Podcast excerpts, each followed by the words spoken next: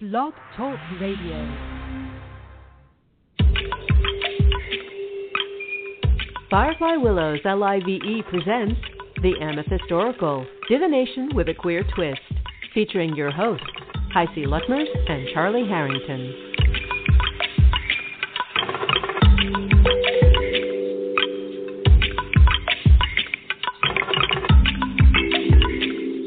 The Amethyst Oracle. Delves into life, death, and everything betwixt, between, and beyond. Between and beyond. With between and beyond. with a queer twist.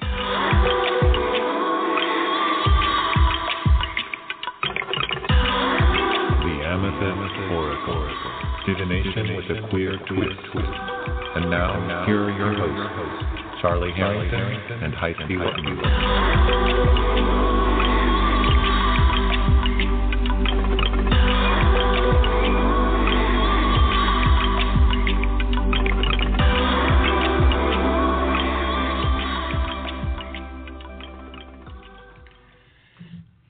Welcome to the show. Thank you for joining us this evening. My name is HiC. I am joined by my esteemed co-host, Charlie Harrington. Welcome. I thought I was Good more of a- steamy co-host. Did I already do that joke before? Well, I know, but it's quite appropriate considering There we go. just went into Leo today. uh, Oh, steaming everyone and everything up. Yes, That minx. I know. Isn't it the truth?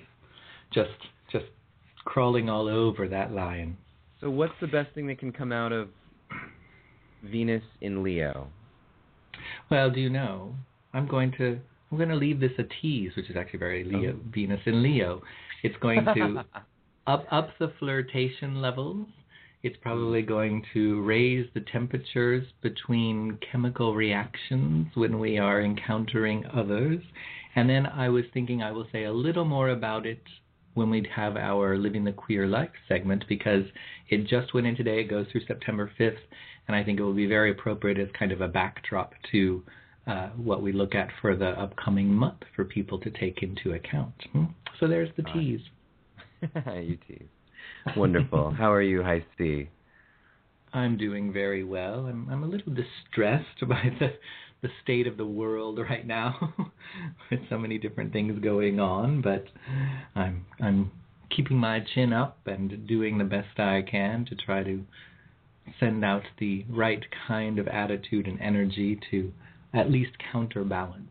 I just read that going on. we I just read that we just lost Lauren Bacall. Oh, you did? Well, you know how they say it always comes in threes. So I would Oh, God. anticipate that we will probably have somebody else fairly within the next couple of days as well. It always happens that way. So Gosh, hopefully Ann Coulter. Anyway, Well. but on to divination. On to divination. Yes, dark we, times. You know, we, we we really shouldn't wish for such things, but I suppose if there is someone we're going to wish that upon. there we go. Yes. so, speaking of trying to counterbalance things, you and I had quite the pleasure and, and good fortune to attend a couple of workshops last weekend, meaning the first weekend of August, in San Francisco. Mhm. And they were actually being taught or presented by our guest this evening, Yoav Ben Dov, who came all the way from Israel to do this. Uh, to these were her first workshops here in the United States. So uh, one of the workshops, the first day was on something called therapy cards, which is extremely popular in Israel, and on Sunday was on working with the tarot and in particular, I think his his deck, his version of the Tarot de Marseille. So, Hmm. what were some of your impressions? Some of the things that you took away that have stood out to you from that? Well, I loved the way both Yoav and the his lovely co-host Carrie Paris um, were able to creatively push the all the readers in the room out of their comfort zones in different ways, in very comfortable ways, push us out of our comfort zones. Um, it's it's it's a po- it's possible to study the English sort of school of thought of tarot for a long time and try to really master that. But uh, studying both uh, Tarot de Marseille, I hope I pronounced that correctly, uh, Tarot de Marseille style tarot readings, but also uh, the therapy cards, as well as Carrie Paris's um, Magpie Oracle. Magpie Keepsake, um, which hasn't come out yet. It was very exciting. Yes, I, I neglected to mention that on Sunday, Carrie both co-taught uh, Mhm. their workshop. Um, her incorporating the Magpie Oracle into the process. Um, and if people don't know the Magpie Oracle, just it's a collection of charms and trinkets, I guess you could say Mhm. that you that you toss um, oftentimes onto um, a, grid, a, a layout that has been created, and then you look to see what particular charms, because they each mean a certain thing, what uh, particular charms have fallen on what part of the grid or on what particular aspect that that diagram has for that particular layout. And so combining that with working with the tarot, uh, because Yoav's approach, which I really appreciated, was very um, open, rather than it being about interpreting a card or needing to know what a suit means or something like that. It was much more open in the sense of just being in that moment and what strikes you about it and just going from there. hmm It was it was very cool, and I've often sort of suspected that tarot doesn't work because tarot works, but tarot works because divination works. So it's good to work with a system that isn't just unfamiliar to you, but doesn't have a set meaning in place. For example, so Carrie has uh, put together, assembled these keepsake oracles um, with some thoughts into what you know, uh, making sure that there's uh, a lot of really iconic symbolism in it, but you know, it's she's not working from like the ancient Atlantean scroll of keepsake oracles. You know, she this is something that she's created, and it's something Wait, that how do you know about that? developed. Well, You're not we're not to know supposed to talk about things. That's right. But um, and just when you're working with something like that, it is it's about what is the message, and also you know uh, with with using abstract cards like the uh, that Yoav was showing us that there's not again like someone created this, He might have an idea what it's about, but your idea, you, you know, your mileage may vary, and it was very useful to kind of just try to become open to receiving messages and to um, not take the easy not take the easy answer, but to kind of see what where where things could go with the the oracle, and also just um, the great thing about workshops is you get to see how the person next to you did it. You know, Right. so it's it's learning Well, learning it- in that way and as well. and it was really nice because it, it, it keeps you from getting stuck because I think when you're working with something that you know or that has at least at its foundation some kind of universal meanings or interpretations, you can get kind of stuck there and maybe Mhm. not see beyond that or be able to to to think outside of that box and then try to fit what that means to the question being asked rather than thinking completely outside of that to find what it's saying to the question. And you mentioned the therapy cards, and so just to explain to people a little bit of what those were, it's it's using decks of cards that have more abstract imagery on them, so that there isn't a necessarily a particular scene. Although there isn't something technically, you know, you, you don't buy like the therapy cards.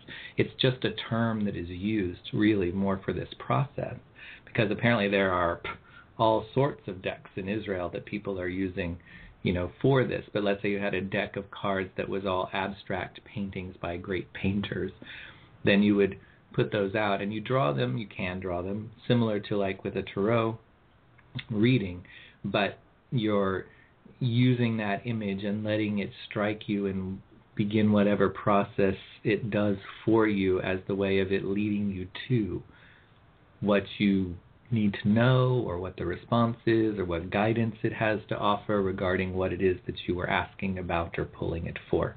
Hmm. Do you, do you think I'm explaining that correctly? Absolutely, absolutely. It was um, it was very unique, and each set had its sort of different levels of. Uh, like it was one set was just very abstract and just colors and shapes, and then another set might be human figures or different, you know, but different like sort of, but without any, without having any kind of Context overarching rhyme or narrative. Yeah, exactly. So you get to supply that.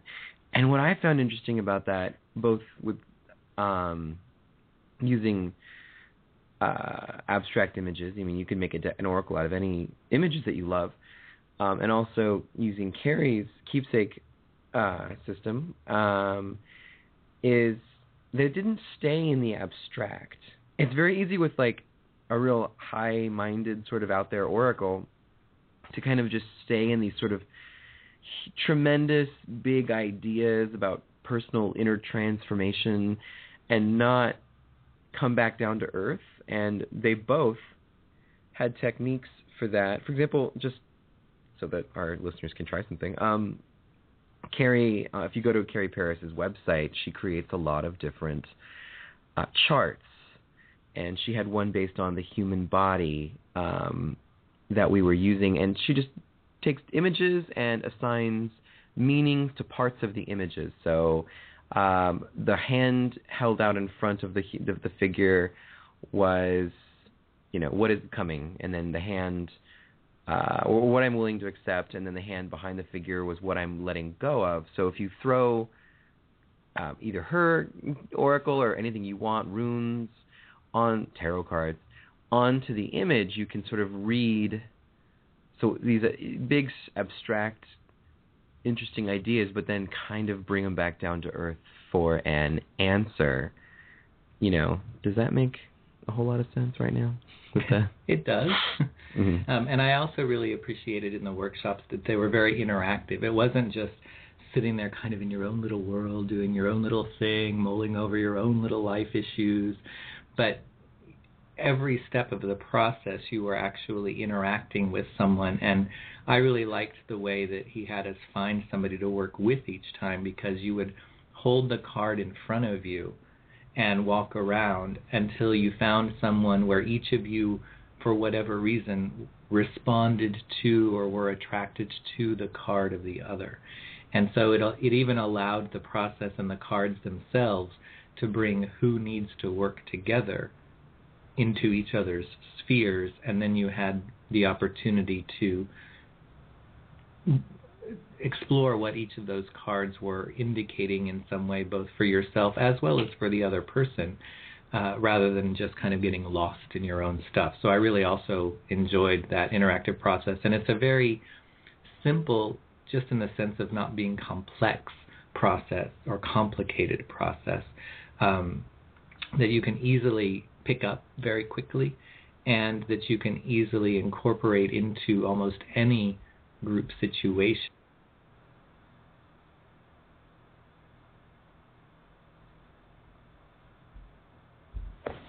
Have to have her particular Magpie Oracle, although we would certainly encourage you to visit her website and purchase one. Um, Mhm. But you can you can make divination out of anything.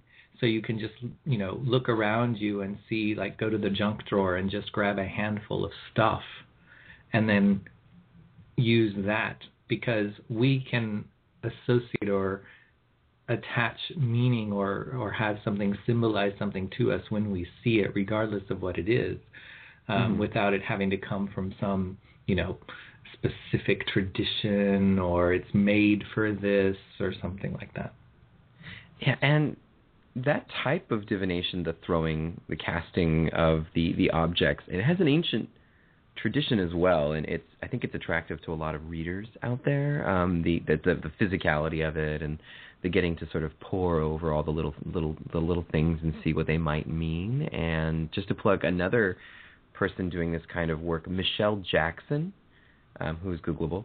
Um, I believe her website is Shells, Bones, and Curios. Uh, she has been doing a lot of work with bone readings and the sort of starting from like a traditional African system of bone readings, but also she has a lot of objects and items that are personal to her or personal to the kinds of meanings that she's looking for. And um, I was, um, I know Carrie has corresponded with her, and it's it's it's a similar process, and it, it it's it's very personal and very intricate, and you can go to the big ideas and you can go real deep down dive. So if you're looking at your tarot cards and they just don't seem to mean anything anymore, you've seen them too many times, you've maybe asked them the same question too many times. Using a system like this can be very handy. And using them together because they can start to build layers upon each other rather Mhm. than having to be one or the other. And you kind of get Mhm. that, that physical, literal sense of that because if you have your tarot cards laying there from a reading and then you grab like the magpie oracle and you throw the things on top of it, you're actually literally adding a new layer because it's Mhm. becoming very 3D in a sense from the cards of the 2D. Absolutely. So we'd been working with a, a tarot card in the uh, from the Marseille, and then Carrie had us place it on the table in front of us, and then throw the charms onto it, and that could kind of give you more information. Uh, for example, I was reading with the Knight of Cups, and the um, a couple like the symbol of she had a, a, a small crown, and that appeared on the cup that the Knight of Cups was holding. So that was interesting and significant. what is this have to do with my personal sovereignty or personal authority? This cup, this thing I'm searching for. Okay, that's interesting. And then also, she had little handcuffs that were super cute, and they ended up being exactly on the uh, rider and the horse's legs, sort of attaching them, so I could see. Okay, well, where am, how am I bound to this process? You know. Uh, so yes, adding that extra, as you pointed, literal layer onto the tarot card. One, uh, it, it just helps you go deeper, go further, go in a different direction. And two, it looks cool. You know, it probably would really impress clients if you're like, ah, but wait. Right. blow the bow, Whatever. I mean, and the first thing I would say that, of course, is well, who doesn't have little pairs of handcuffs laying around?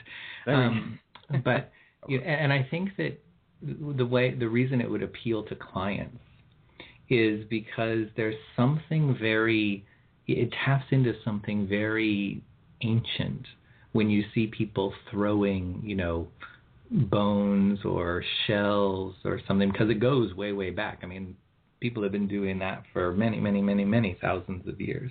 Mm-hmm. And I think that just that that process and that sound, uh, it just taps into kind of that ancient memory that we carry in our reptilian brain Mhm. portion um, that just you know takes us right back to oh this is going someplace old and ancient and really tapping into someplace. Um, but I also like the fact that you brought up that we threw it onto the card because it means that anything can become your layout surface. And being able to see how the the pieces of the trinkets interacted with the image and the things on the card itself was also really interesting because it may draw your eye or bring a, a different interpretation or a different way of looking at or thinking about what something indicates in that card that you've seen a thousand times but suddenly put a crown on top of that cup and it's a completely different idea to you that you hadn't necessarily thought about before just because of that interplay between the, the two things. So I would encourage people to not be afraid to mix and match different systems and see what happens when you start to put them together rather than always trying to decide, well, should I use this or should I use this for this question? Use them both. go go nuts. And um and uh for tarot readers in the English school of tarot reading, it's good to go to the Marseille. You know, uh, I've uh just uh with Enrique Enriquez and Yoav Bendov and Jodorowsky doing all of this interesting work with the Marseille reading. Um, it is a gold mine, especially if you spend a lot of time, you know, looking at the six of, you know, every six of swords has people in a boat, you know, like, Right. um, you know, and people are really wrapped up in, in, in particular meanings where, whereas, you know, some of the people in the, um, in the class we took were primarily Marseille readers, uh, some of them not from the United States, uh, and for them, they noticed like, yeah, English readers tend to get really hung up on the Three of Swords being sad, which I don't see it that way. You know, it was very because that narrative isn't there. People that, that are so familiar with the the Waite Smith imagery or anything derived from that, you know, uh, or or keywords. Because even if you use the Thoth deck, there's keywords on those cards Mhm. that will immediately give you a particular feel for them. Uh, and so I, I was also really struck by the fact that a couple of people that had worked with the Marseille, um, uh, or tended for that to be, I guess, their primary deck, came away from that workshop saying, for example, I'll never look at the magician card the same way again. So this this process that Yoav was doing and Carrie, you know, adding to, really helped to move people beyond how they were used to seeing cards that they worked with all of the time and were so familiar with to suddenly see them in a new light or approach them in a new way. And I think that's one of the really nice benefits and one of the really interesting aspects of the work that Yoav is doing, um, and that he really brings out, I think, in his book uh, that he will talk about here momentarily with us. Uh, that, but I, I really appreciated the fact that it both of these things just pushed everybody in the workshop to step beyond and see the things they were used to seeing in a whole new light or in a whole different angle. Um, just not from anything fancy schmancy, just from approaching and adding these almost subtle layers and, and uh, ways of doing it. Absolutely. So I'm thinking that maybe we will go ahead and start to hear from the man himself. Yeah, enough of us. Instead of us just talking about what we did. Yeah, great. Yeah, let's have more of us, but with him. Uh, unless you have more to say about handcuffs, uh, anything you else might want to Um, share about I those? said as much as I'm comfortable with at this Well, time. well, all right. So- Well, Let's find out what Uh, happens as Venus gets further into Leo. The further up the legs those handcuffs will go. Uh, all right. So I think that we'll have a, a a quick little break, and then we will be joined by our guest Yoav Ben Dov for a most stimulating and interesting conversation.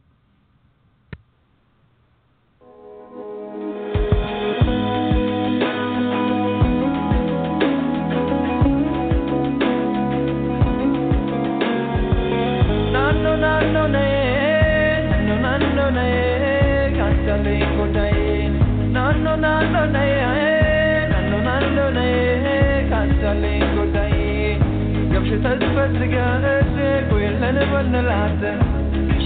አገር ልጅ የምታምር ሰው ናት።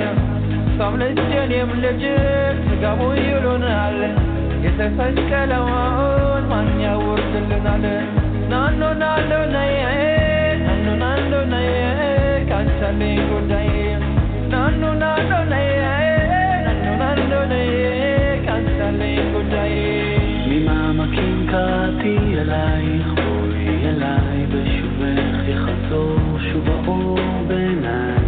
לא גמור, לא עוזב המגע בידייך, שיבוא ויעיר למשמע כל The Amethyst Oracle is excited to welcome this month's guest, Yoav Ben Dov, physicist, philosopher, tarot reader, and author of the book Tarot The Open Reading. Yoav presented his first workshops in the United States at the beginning of August 2014 and joins us to talk about his version of the Tarot de Marseille, the intersection of Tarot and physics, his approach to doing readings, which he calls the open reading, and studying the Tarot and psychomagic with Alejandro Jodorowsky. Yoav Ben Dov was born in Tel Aviv, Israel, and spent a part of his childhood in Ethiopia. He studied physics and philosophy of science at Tel Aviv University and did his doctorate on the philosophy of quantum mechanics in Paris 13 University. Yoav Ben Dov has lectured for 18 years in Tel Aviv and other universities. He is the author of the first Tarot book in Hebrew, published in 1981, and studied Tarot and psychomagic with Alejandro Jodorowsky in Paris in the mid 1980s. He restored and published the CBD Tarot de Marseille and in 2013 published the book Tarot the Open Reading. So please join Charlie and High C in welcoming to the Amethyst Oracle Yoav Ben Dov.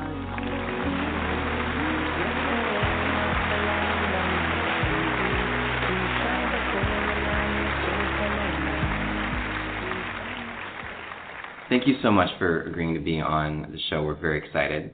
Thank you for inviting me. And uh, both of us have really been enjoying your workshop series that you're teaching here in San Francisco. Thank um, you. Can you tell us a little bit about what your uh, workshops are on at, here in San Francisco? There are two workshops. One I'm doing with Carrie Paris. Uh, it's uh, about the, the Tarot de Marseille, my version of them, but of course, uh, Tarot de Marseille is a whole world of uh, different versions and different uh, uh, designs, uh, all in the same strain.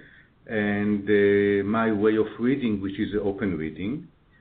And uh, yesterday I did uh, one workshop by myself on therapy cards, which is uh, a technique which is used widely in Israel today in therapy, using picture cards, all sorts of picture cards, but more in therapy context than in divination or tarot uh, per se. And what is it about the Marseille deck that really appeals to you? This, in a way, this is a real tarot because uh, you have the tarot which uh, started at the 14th century. You have no idea how it really looked like, and you can say, okay, it was an initial attempt, something, a work of genius, because to put all these symbols together and that they would hold for so many centuries and move people for so many centuries, somebody must have had uh, really a nice idea in head. But it's not yet finished. It evolves, and for 400 years, until the end of the 18th century, people change this detail, modify a little this one. Uh, the moon, for example, he looks uh, in your face at the early versions, and then in the 17th century they start to show him in profile, and it catches on, and other things don't catch. So it is kind of evolution in the hands of many people, and they perfect the symbols over hundreds of years until it reaches its, uh, its climax in the end of the 18th century. And this is the Tarot de Marseille. So it's the most powerful. The images uh, have this magic in them of centuries of work uh, on them, and it's not yet self-conscious like in the 19th century. People don't project theories, mystical theories on the cards like they would do with with the new decks. Wow, So in a way, it's the strongest images. And you know, moving from that time period to today, uh, and we heard that you got a doctorate in the philosophy of quantum mechanics. Yes. Um, and so, if we think of that today, and there's a lot, m- people make lots of correlations with the tarot now, you know, Yeah. with Kabbalah and astrology and numerology and all sorts of things. But you really seem to have an interest in kind of that intersection of physics and tarot. So, can you say a little bit about what you've really discovered and what that has really drawn for you and, and where you've seen that intersection appear? Listen, for me, it was two parallel ways because I was studying physics and I was interested in tarot, in quantum mechanics, yeah, uh, because of this uh, mysterious, unclear aspect where consciousness comes into into uh, the the game of observing matter, and you don't really understand this connection with mysticism, with Oriental philosophy. So it's kind of opening from the most precise and most rational part of, of science of culture, yeah, physics, atomic physics. Okay. And tarot, I did not understand exactly what was going on. I felt the power. It is like the cards grabbed me at some early age and didn't release until today. Okay? So it's a fascination. It's a magic of, of the cards. So I was go- doing physics and philosophy of science, and I was doing tarot, and uh, there was a lot of problems in the university because of this, because the scientists were very alarmed by by this card, which also just made me feel that okay, there's something here because why are all these professors so uh, concerned about it? If It is just nonsense. So okay, that's nonsense. People believe in nonsense, but no, they were really alarmed by this. They really felt uh, menaced, and it was very strange. Finally, after many years, I realized that uh, from quantum mechanics, what I get is this feeling of mystery towards the universe. You cannot really understand because uh, reality is something which is beyond your capacities. So what you do and what we do today in our complex world, and I think with the experience that we have in today's world, that everything is so complex, so uh, much information, contradictory information, everything is uh, on your screen, okay? So how do you deal with it? And the way to deal with it is not the rational Western way of trying to find one theory which will cover everything. No, it's too much for you. You cannot do it, okay? Because you are limited. So what you have, you have different languages, different approaches. And when I realized this, and I understood that in tarot, in divination, in magic, you do the same things. You have one world which is outside, the normal reality, okay? Where objects are objects, and if you shuffle cards, they are just pieces of cardboard that you shuffle randomly, okay? And you can do statistics on this, okay? So here's one way of taking the world. This is one tool, okay? But you miss something you can't go into the soul, you can't do, go into the uh, the psyche, eh? to to our inner consciousness. And if you want this, you have to adopt a different worldview, where everything is a sign. Now this card appeared, it's a sign. This card dropped on the floor, it's a sign. When I drew this card, there was a noise outside, like in Jung, Jungian therapy, mm-hmm. it's a sign. Okay? So everything is a sign, and now you interpret a sign and you live in a world full of meaning. Okay? But you can't go out with it. If you go on the street and everything is a sign, you get crazy. You're paranoid. Okay? Overload, right? Overload. Yes. Sometimes a cigar is just a cigar, and even if it's not, because it's Freud putting it in, in his, cutting the edge and putting it in his mouth, so you say, okay, it's not a cigar. No, no, no, just not smoke it, okay? Because otherwise you get crazy mm-hmm. analyzing all the time mm-hmm. the, the, symbols, okay? Mm-hmm. But if you just take the outside worldview, you miss something that humanity is going, uh, is drawing forces, is, is using for thousands, maybe tens of thousands of years, okay? Magic, divination, uh, symbolic thinking, okay? these methods, not with cards, with other things, okay, with stones, with uh, seashells, with uh, coins, whatever. This has been going on for thousands of years. There is no human uh, culture which is without these techniques. So it's something very powerful.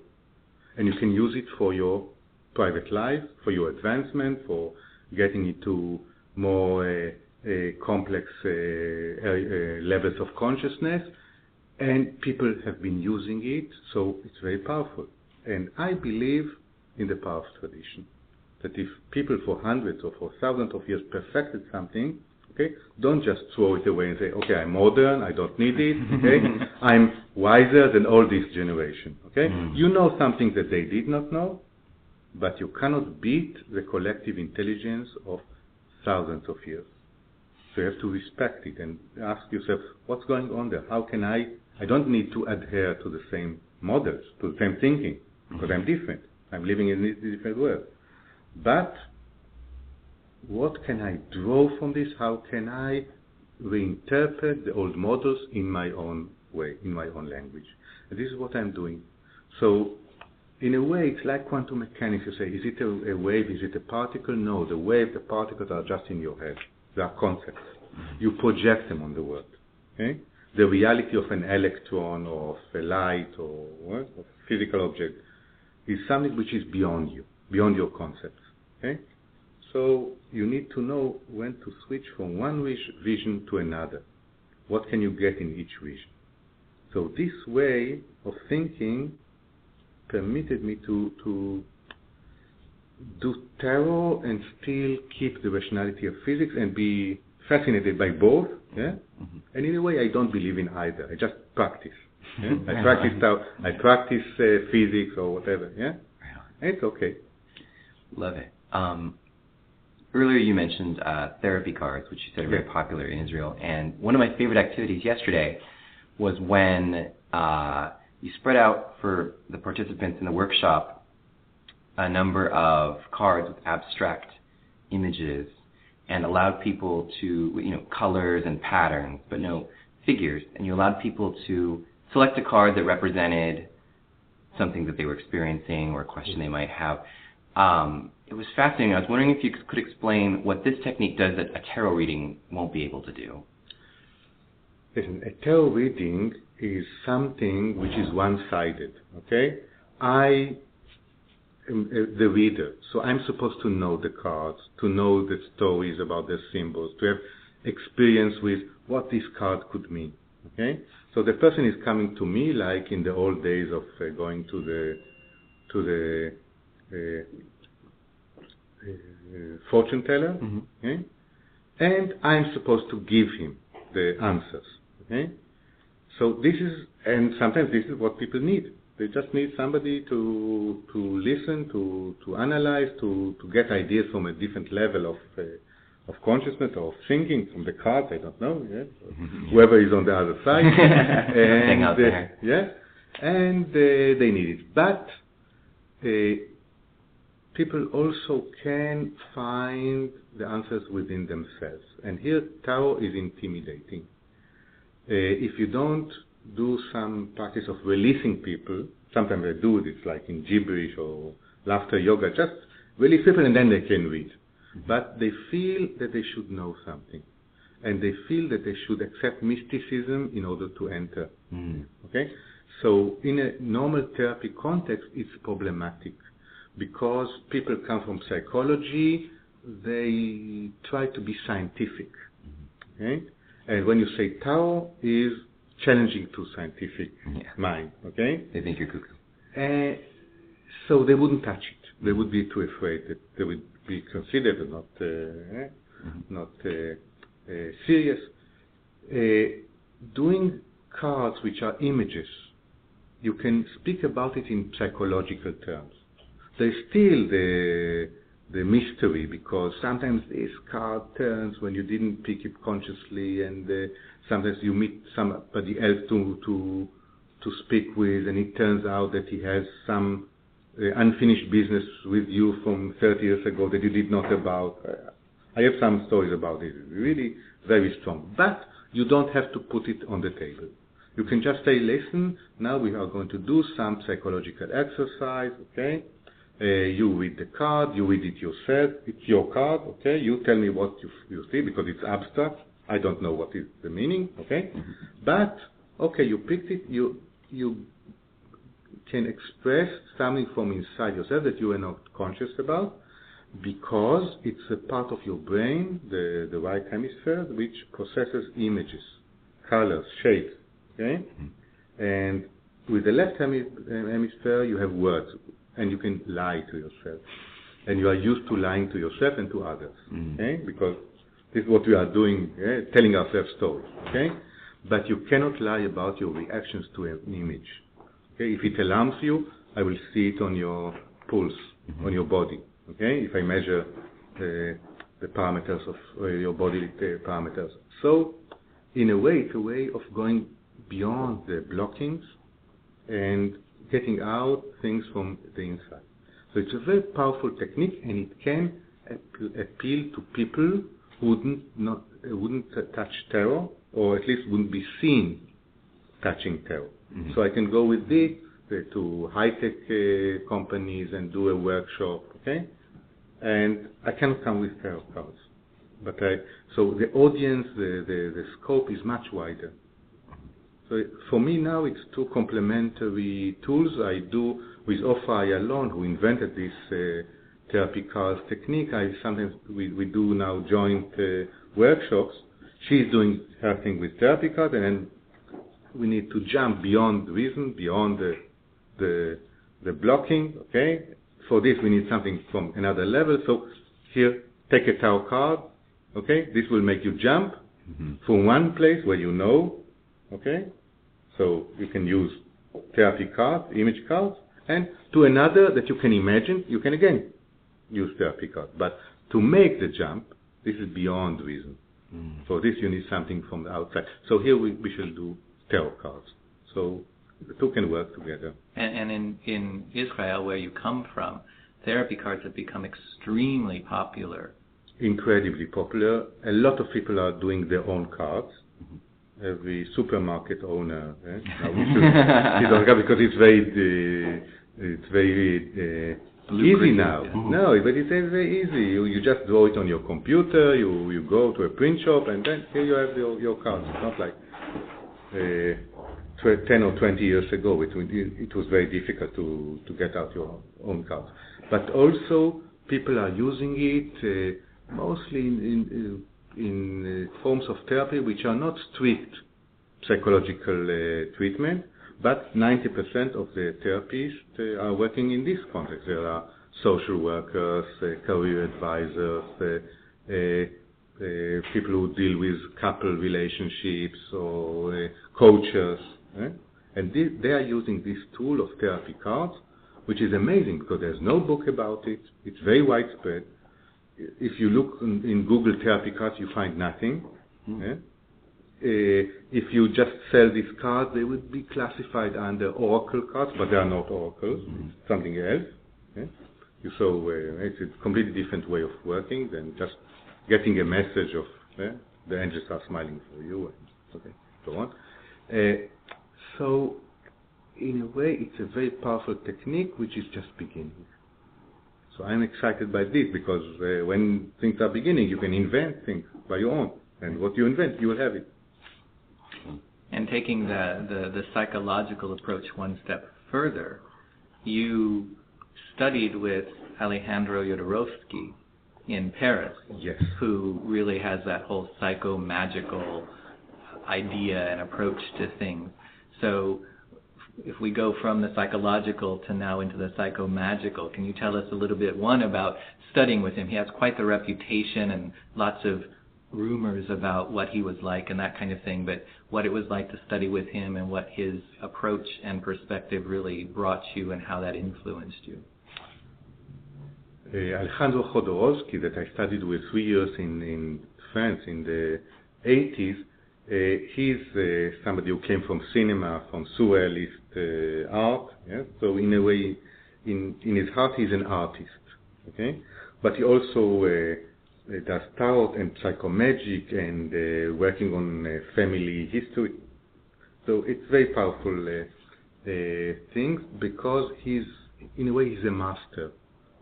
He can uh, he can create a whole uh, performance from tarot, from people acting out uh, their dramas, and he's using also this idea of magic, which means you do actions, symbolic actions on objects, yeah, which are meaningful for you, with a psychological percep- perception. For example, if you think, if you realize, and this you do by cards, by working eh, on your family history, if you realize that there's some trauma of your father that you are living, eh, you inherited and you're living, so okay, now let's do some magical act that I invest my feeling and my efforts in it to repair. Eh?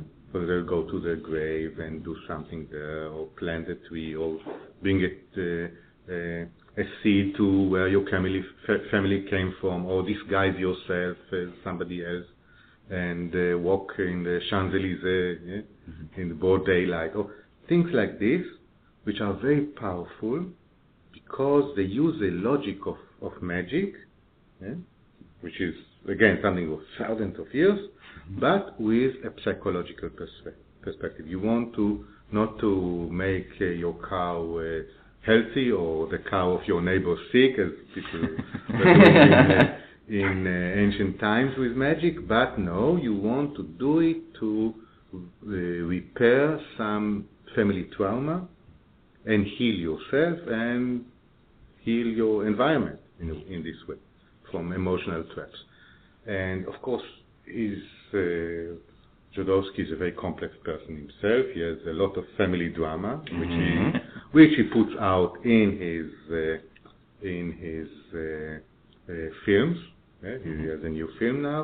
Uh, there's a fascinating film about him, Jodorowsky's Dune, It's about the greatest uh, science fiction film never made. Yes. It's fascinating because you see all his grandeur, how Mhm. he can uh, move things incredible, get uh, Salvador Dali to play the Mad Emperor, okay? and how, but yes, but it's bigger than life, so it cannot be realized. It, it, it has to fall apart at some stage because it's too much. eh? Mhm. He, he has done a, a project, a film with galactic proportions. Mhm. Okay, it's too big for planet Earth. So in a way, it's somebody. Yes, but it's somebody who was who has this broad vistas. Yeah. Mhm. So this is something I, I was very impressed. I'm still very impressed by, by this person. It doesn't come out in his writing. So, do you find do you incorporate some of his thinking, some of his techniques or approaches in the way that you now work with the cards, like the therapy cards and tarot as well? What I learned from him and I apply are several things which I modified in my way. Uh, from him, what I learned is to read, first of all, the Tarot de Marseille.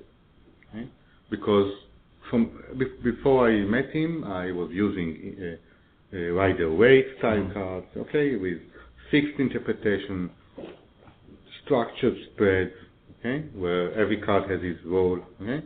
And from him, what I saw is that you can, with three cards from the Tarot de Marseille, the main suite, uh, you can open up a person and penetrate very deep into his mind, into his psyche, into his life, and then put him back again Mhm. in a better shape. And I saw him do it, so it was amazing. And from him, I realized how deep the Marseille goes if you don't limit yourself to fixed interpretations, but you follow the, the design, you follow the pictures. Mhm.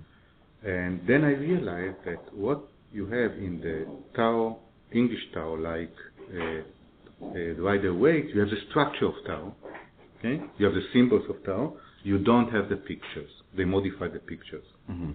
But when you go to the Tarot de Marseille, you have the design, the structure, and the magic of the details of the pictures.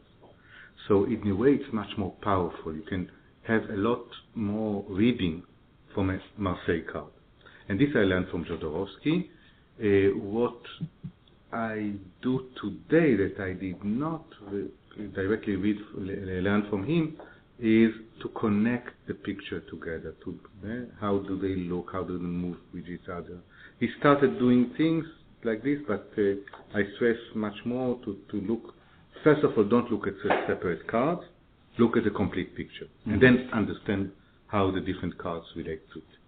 This is one thing. The second thing that I realized, this idea of psychomagic, I'm more classical.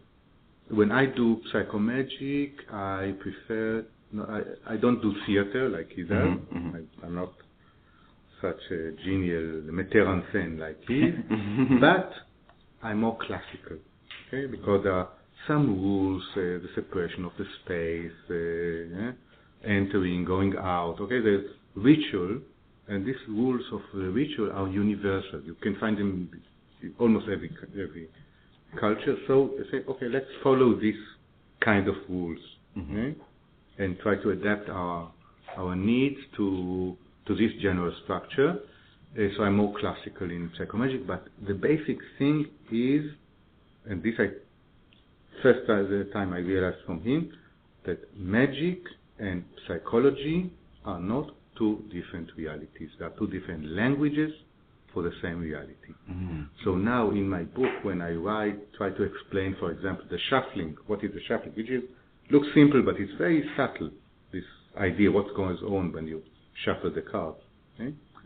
Uh, I speak there about uh, psychological logic, yeah? Mhm. uh, psychological reason and magical reason. Okay, so if you want to understand why the person has to shuffle the cards himself, okay, why is it important?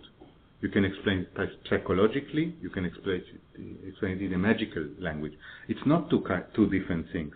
It's two Mhm. different languages to understand the same phenomenon. And with that in mind, so with that in mind, uh, your book, uh, Tarot, The Open Reading, uh, presents an approach to working and reading the cards that you developed. Can you offer some insight into what the open reading system is and um, when and how it can be effectively used by readers? Yes, I use it in reading and in workshop, workshops. Eh? I don't read in a different way today. Eh? What I mean by open reading is that, uh, first of all, I don't know beforehand what the card will say, what the card will mean. It's not something fixed because there's an image there, there are details. And in a reading, suddenly I will notice something in the details that I never saw before. Mm. Suddenly, a relationship between uh, two uh, figures, yeah? I, how they look on each other. Something. Sometimes I look. Ah, uh-uh, there's something suspicious in the way that mm-hmm. they look at each other. Okay. Mm-hmm. And at other times I say, okay, oh, there's love here. You can see in their faces. Okay. Mm-hmm. So I let my feelings uh, express themselves through the details that jump to my attention in the reading. And this is why I never know what the card will say the next time I, I see it. Mm. I just have a, a, now a lot of experience and many stories around this card that I can draw from, mm-hmm. but they can always surprise me. Mm. Also, I don't read separate cards. I look at the complete picture, how the cards relate to each other, how they tell a story, like a comics, okay? Mm-hmm. Like a old-time uh, paintings, which were not perspective but uh, symbolic. Okay, so how do the figures relate to each other? How do they look? How do, do they approach each other? Do they get apart? Do they block? Do they connect?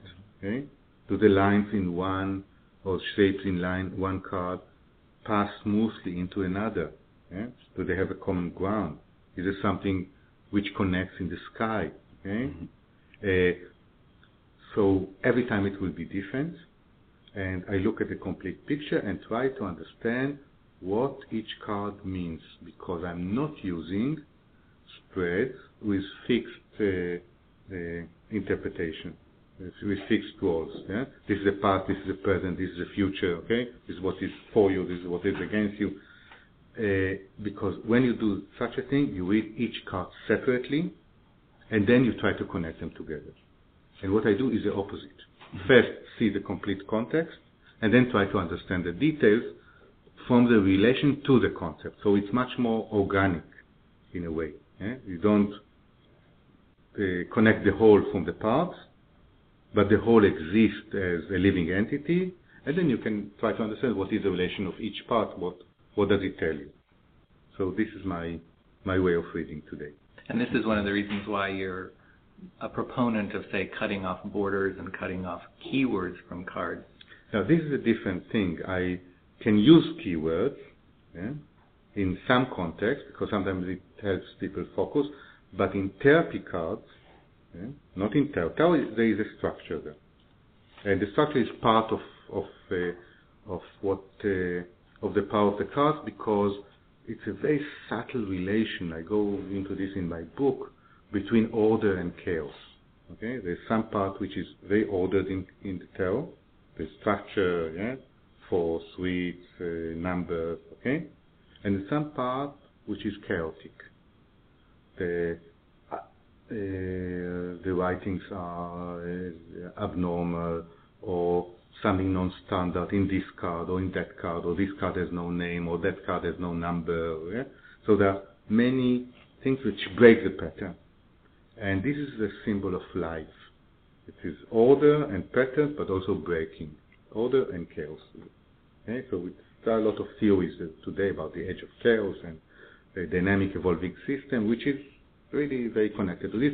This, for me, explains why the tarot is so good at representing life. Eh? It has its structure, it has its chaos, mm-hmm. okay, mm-hmm. and it has this interplay. But uh, in, ter- in therapy cards, okay, then you let people do it. So they have to relate to the images. And then, in this kind of work, uh, the words are a problem. Because the words are the known part of your brain. The part you already, yeah, you you already are telling yourself a lot of words all day long. Okay? I certainly am. So now I want to put the words besides and go through the images. Mhm. So it's a different thing. Okay? I don't like words with cards, Mhm. but with uh, tarot, you have the titles. The titles are a world of themselves because they are not correct French. They have a lot of anomalies. you can find a lot of uh, subtle meanings in the in the way things are written, in the in the way in the non-standard uh, orthography. yeah?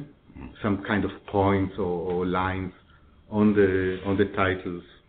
Mhm. That you can you can play a lot with this. So it's not really words. Okay?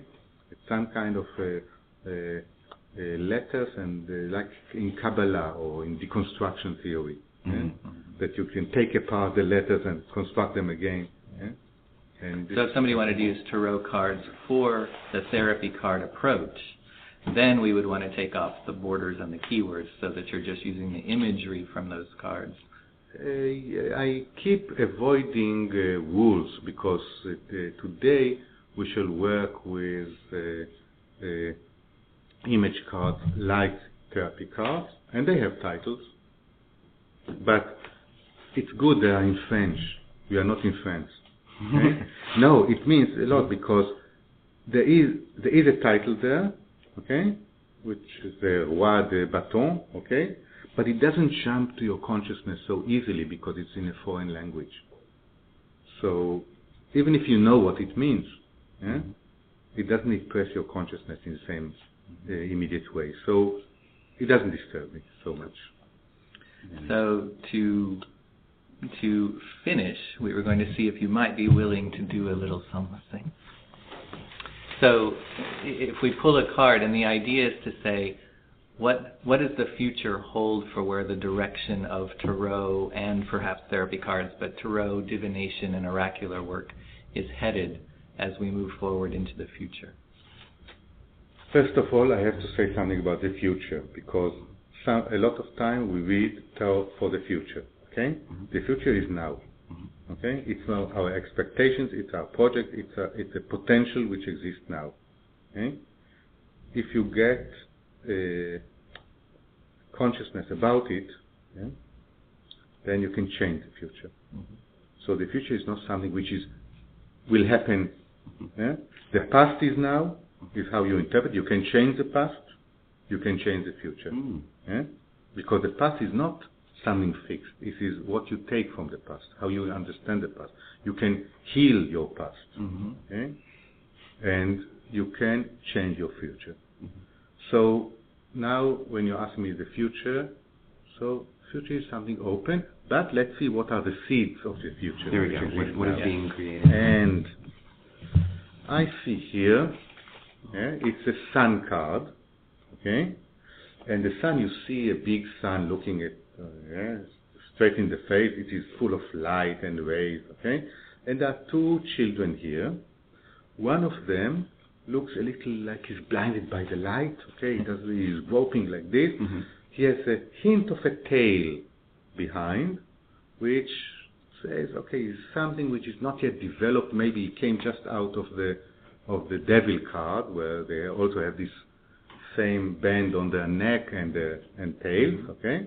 But now they are more illuminated, and there's somebody else who is standing on a white surface, which means he's already in some kind of a, a different space. It is open to the right, which means advancement to the future. And it's like, in one hand, he's touching his neck, like showing you the way. In the other, uh, uh, pointing to the right, okay, to the direction of advancement. And uh, he, they're also looking at each other, and the one who is led is touching the heart of the one who is leading. But they are both more or less on the same side. Okay? So if I compare this to the uh, Le Pape, okay? Le Pape is a teacher, okay? He's very parochial, he's very, he has this authority, okay? He's teaching you, okay? Mhm. Which, You which can- is in English is the hierophant. they have, Okay. yes, yes, yes, the, the high priest, yes. Uh, and uh, if you you you can accept his matches. Okay, if not, go out. Yeah, Mhm, He's- mhm. he's going. There are two students there. One is receiving the knowledge. One is a little rejected. Okay. Here, no, we have the light. The light is shining on all of us. The sun is giving light to everybody. Okay, and we help each other here, but from the same level. Okay, if I a little more advanced in one, uh, than you in one area, maybe you are more advanced than me in another area. Okay, but we can help each other. So, for me, when you say this, I see this as therapy, okay, helping each other, but from a position of equality, of basic equality. We are all humans. Mhm. It's not one is a master and one is a, yeah. Mhm. I'm a psychologist. I learn German and I have all uh, uh, heavy books in my library, and uh, I can tell you what's wrong with you, and you just accept what I Mhm. what I'm doing. No, we are ju- we are all humans. We are all groping. None of us is perfect. Okay, the sun is above us, but we can use the light, which is everybody of us has, and help each other to advance. And if you notice, this is what we did in, in yesterday with the therapy cards. There was not one person reading to another. There were two persons reading to each other. Okay, I was not reading the cards for anyone. People were re- reading cards and interpreting for themselves and helping each other. Mhm. So there's not one who, is, who has a knowledge and one who is receiving. Okay? We are helping each other because we are all like children in the same world, and which is magical and mysterious and scary sometimes and uh, and exciting. Beautiful. Thank thank you for that reading. That was very awesome. And then uh, just to close, if people are interested in finding out more about you, your book, uh, the work that you're doing, how can they how can they do that? Well, easily because there's internet today. So my English website for the card and for the book is CBD Tarot, yeah? Mhm. Com, or you can just look up my name, Yoav Ben Dov, Y-O-A-V, B-E-N-D-O-V. Uh, there's one Yoav Ben Dov who is a painter, an artist. That's not me. Okay. But you will see uh, if it's physics or uh, tarot, it's me. Yes. Wonderful. So you you'll get there. Right on. And are you teaching any more workshops coming up in the future, or what does the future hold for you? In As far as. Israel, in Israel, uh, now in this uh, uh, autumn, uh, the first time it happens, me and an, an astrologer named Yaron Livne, we are giving an academic course in astrology and tarot. It's the first time in, in Israel. It's not a, a curricular program. It's uh, by some college. Yeah, that, uh, it is the first time that there will be a course with a diploma recognized by an institute, not uh, the usual diploma that I print at my home home printer. A little more weight. Yes. uh, and in my vision, it's a way of advancement that uh, these techniques become more recognized, and I suppose this is what will happen more in the future. I hope. Right on. Wonderful. Well, thank you so much. Yes, thank, you very much for joining us today. Thank you for this lovely talk. All right. And we'll be right back. שוב בלילות עוצר הגשם טיפותיו, עוד מנסה לגנוב חיוך מבין שפתיו. כמה שתיקות אומרות וכמה מסתירות, כמה אמת נותרה בין כל התהיות. רק בשבילו אוכל לשכוח את הכל ובזכותו אמצא בחושך את האור רק בשבילו אלך אחצה את הגבולות רק איתו אדע תשובות לשאלות רק בשבילו אוכל לשכוח את הכל ובזכותו You're listening to the Amethyst Oracle Divination with a Queer Twist with hosts Hi C and Charlie Harrington on Firefly Willows L-I-V-E. Find out more at facebook.com slash the Amethyst Oracle. Enjoy the show. שוב בימים אשמור מבט חם ועוטה, עוד בנפסר פניו בשקט אלטה, כמה דמעות חלפו וכמה נשארו, כמה תקוות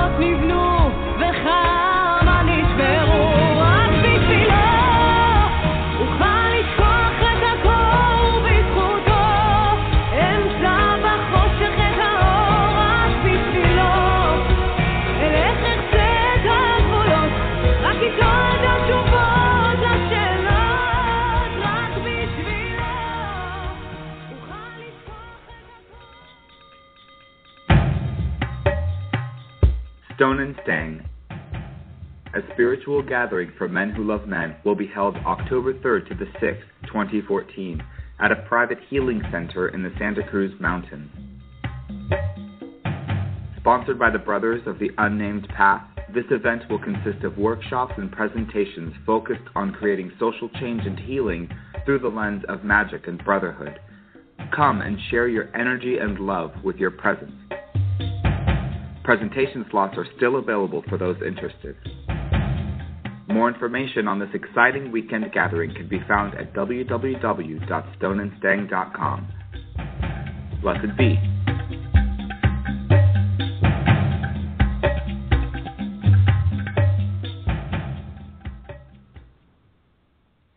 And we are back. And as you just heard a minute ago, this is the Amethyst Oracle. I'm High C. I am joined by my co-host Charlie Harrington. Hi. And hello. And hopefully everyone enjoyed that conversation with Yoav, Yoav Ben Dov.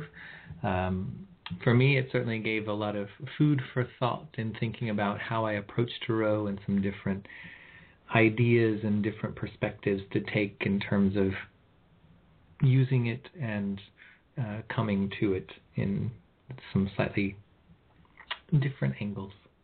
One of my favorite things he said was that um, he studies, uh, you know, he has both physics and tarot. He doesn't actually believe in either of them, but he practices both. And I thought that was that's a good way to look at the universe. Well, sometimes we can get a little too caught up in what we think we need to believe versus just do it and see what happens. You know, it's like, and it, it can be mundane things like, you know, well, I don't believe that that person will like me. Well, just go ask them out and see what happens. Just because you don't believe it doesn't mean it may not be true. Mm-hmm. Uh, and I do want to remind people that if you would like to get a reading during the show just a little bit later, uh, you can do that and you can get into the queue for that by Skyping in from the show page or you can call 646 716 5510 and that will get you into the queue in order to receive a reading live right here on the air with Charlie and I in just a few minutes. So this brings us to our Living the Queer Life segment, and just to remind people that we call it Living the Queer Life segment, not having to do necessarily with anything related to sexuality, but because if we determine that there is no normal, then that means everything is queer. And so queer really just means being our most authentic and eccentric self. And living the queer life, we pull a card in order to see how we can best and most fully live and express ourselves as ourselves in the world in the coming month. Mm. And I did mention Venus in Leo. And Venus in Leo is like throwing fuel and fire onto the flames of passion and romance, love and desire. Well, doesn't that sound exciting? It does. Um, and it, it starts today and it will go through uh, September 5th. And this is, it, it really is just heating up those realms of love and sensuality and intimacy, and it's encouraging us to really um, stir things up in the love department, bring a little bit of excitement and surprise back into it. We came out of Venus in Cancer, which is all about let's just sit on the couch and cuddle and, you know, lightly nibble on each other's ears. Venus in Leo basically says, okay, enough of the cuddling. Now, throw me up against the wall. Wham, bam, thank you, ma'am. It is time to get busy. So enjoy the next month. Take advantage of the next month. If you're in relationship, you know, really use this to deepen the connection, but also to really spice things up a bit and bring a little bit of fire and va va va boom into the relationship. That, especially in areas and ways that maybe it's gotten a little mundane. And if you are not in a relationship and looking for either relationship or just a fun night, this is a really, really good time to, auspicious time, we could say, to be out there making that happen, looking for that, um, not being shy, uh, going after what you want, just really putting yourself out there and being bold and making the first move. Uh, because you'll probably find that it will, you'll, you'll probably find more receptivity than you anticipate or give yourself credit for if you are willing to just go for it. And, you know, we talk about that a lot around love and relationship because of Venus, but there's also a sense of anything that we really feel drawn to. Um, it, this is a very energized time for going after that and making that happen. Uh, so it's it's really about getting out into the world and uh, not being hidden away, not shying away from the spotlight, but really putting yourself out there and just going for it because you'll probably find that you will connect with who and what you need to to be successful. Which brings me to my card. I know you will have a card as well, mm-hmm. but I wanted to use that as my segue into the card that came up for me for living the queer life during this month because it is the Six of Wands. And the Six of Wands traditionally is thought of as a card that represents things like success and victory.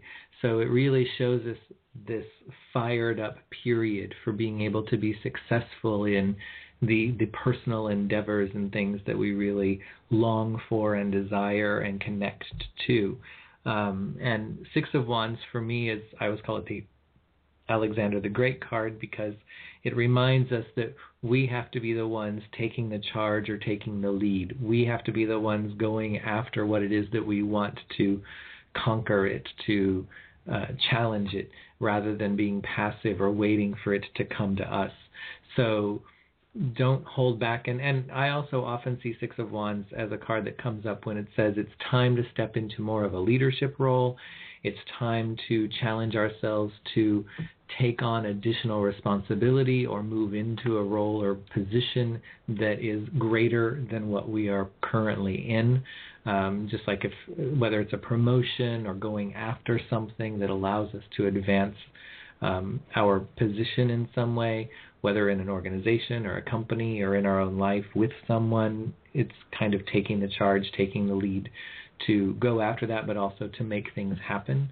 And it also encourages us that we will be recognized and acknowledged for who we are and what we do, uh, that we will be receiving the credit that is due us. Uh, but we can't receive that if we haven't actually gone out and put ourselves in the spotlight and been willing to go after it. But you do that, and you're going to be seen, you're going to be acknowledged, you're going to be successful in some way. So, whether that's on a personal level, on a career level, put yourself out there this month. Don't be afraid to go after what you want and make sure you're the one leading the charge. Don't be a follower, be a leader. Uh, and you will find that you will probably be able to easily rally the troops of support around you to help you move something forward and accomplish what you set out to do. And over to you. Well, hello there. Well, first I just want to say yes. I, I, I, you know, I've never thought of Alexander the Great for the Six of Wands, but that just makes so much sense because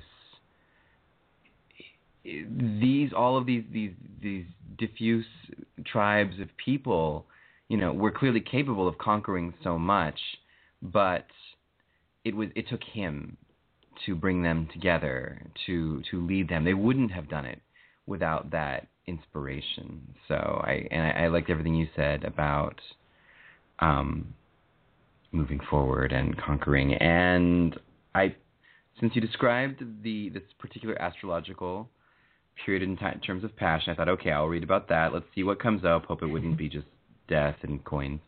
So I, I'm using the Tarot de Marseille. Uh, I was inspired. I picked up a copy of um, Dr. Yoav Ben Dov's uh, particular Marseille, which is much closer to the original than a lot of the other recent ones that have been out there. And uh, boy, did the cards come through. So uh, I think Alexander appears here again as well. It really backs up yours. Uh, starts out with the uh, Ace of Wands or Assault de Bâton. If I, am I saying that? HiC is an expert in French, so I'm probably embarrassing myself. But how would you say? Uh, what, uh, just As de Bâton. As de Bâton. Okay, As de Bâton. Okay, and then the trois, uh, trois de Bâton, the three of uh, wands, came next. So like from the ace to the three, and then the outcome was uh, the chariot, which is uh, well in here it's le, le but um, uh, so le le le chariot or uh, American swan. I don't know how you say it, but.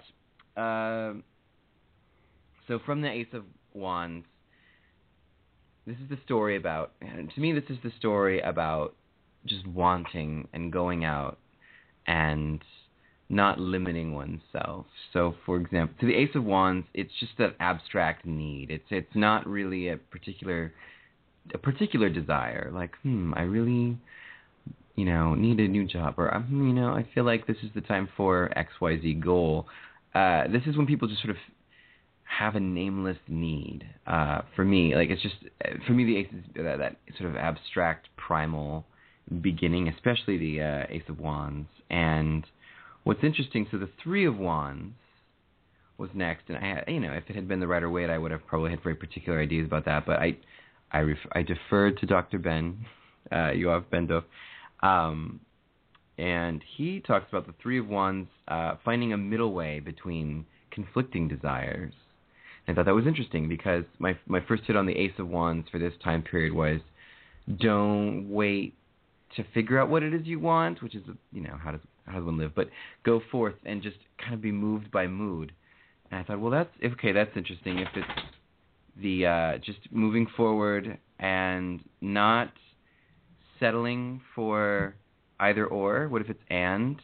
Uh, Sondheim fans will may, might be thinking of uh, Into the Woods. There's the the song, the, the famous song by the baker's wife, where she talks about, you know, always in your life settling for or when how come it's never and. So here, that Three of Wands kind of backs it up, and then the Chariot is sort of that whole idea of moving forward and claim, laying claim to what you want, taken to the nth degree, to the spiritual level, to the higher level. Um, and uh, people often point out uh, especially in modern decks, the two sphinxes or the two horses are usually one's black and one's white before it. But in this deck, it's they're two gray horses. But um, what's interesting there is, again, you have these sort of conflicting desires, but that you have mastered.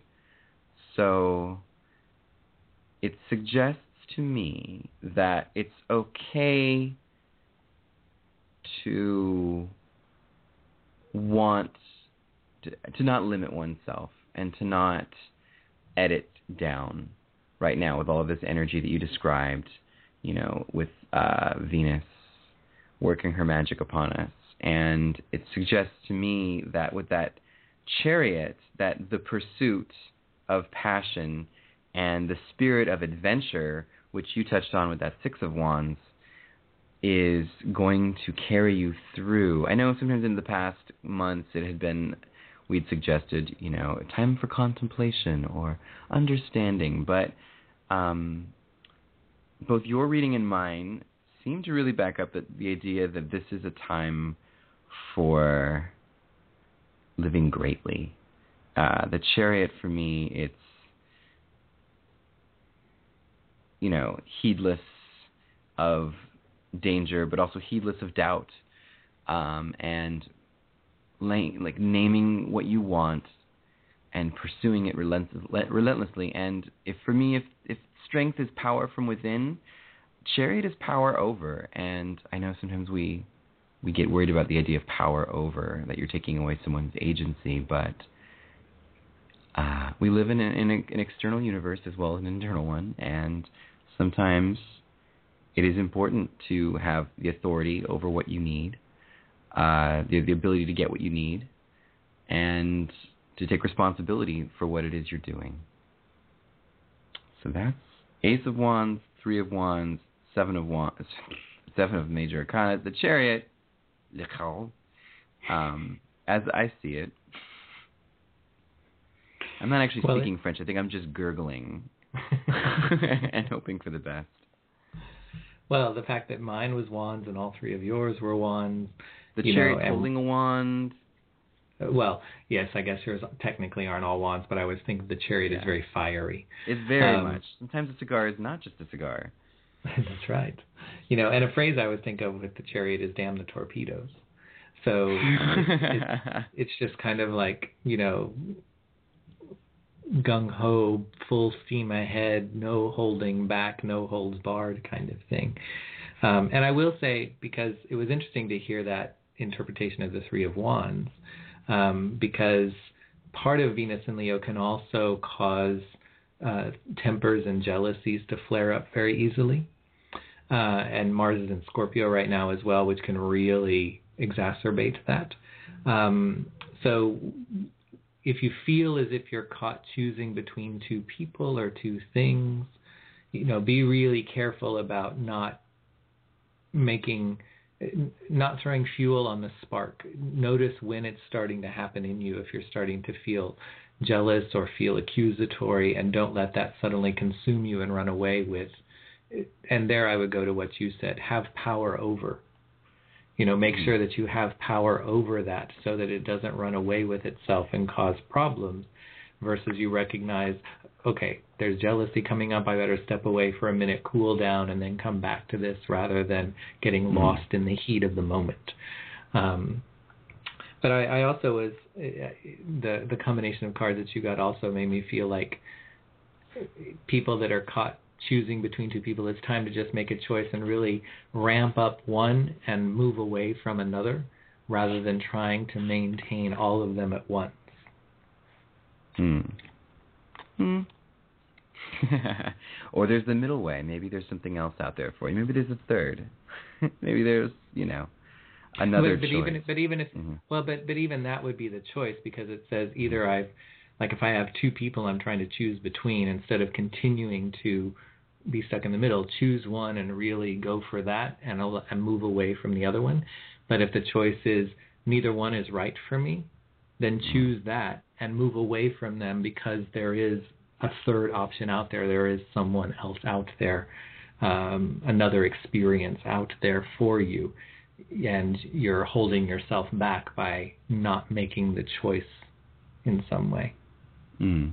But it, it made me think of that when you talked about like how, how he um, discusses the Three of Wands, especially, mm-hmm. and the Ace of Wands being there. It's kind of like choose one, and the Chariot was like and move away from another. So there you go. yeah, Excellent. I, I think the key there for this month don't get don't don't spin your wheels and let yourself get stuck in between multiple choices versus take ownership and responsibility to take action and make a choice and then just run with that choice that you've made rather than to continue staying in neutral or staying stuck because you can't make a choice. Mm. Own it, run with it, go for it, see what happens. Oh, right on. Absolutely. Get what you need. That's right. Well, that's very key with Venus and Leo, I think, too. It's about being willing to express what you want, speak your desires, go after what it is. You know, if the other person isn't doing what you want, well, then you lead their hand or their head or their something wherever you need it to be. Don't wait for them to do it and then be disappointed later because they didn't do something you wanted them to do. Mm-hmm. Did I keep that PG enough? uh, you, you know, it's that that tease we were talking about, the uh, the allure. I'm I'm, I'm flirting with innuendo. Mm. So I think that we will take a quick break, and when we come back, it will be your chance, meaning you, the listeners, not you, Charlie, your chance to receive a reading. And if you would like to do so, you can get into the queue by Skyping in from the show page, or you can call 646 716 5510, and that will let you get in the queue for a reading. So, right after this break, we'll come back and we will be doing readings for whoever is waiting in the queue.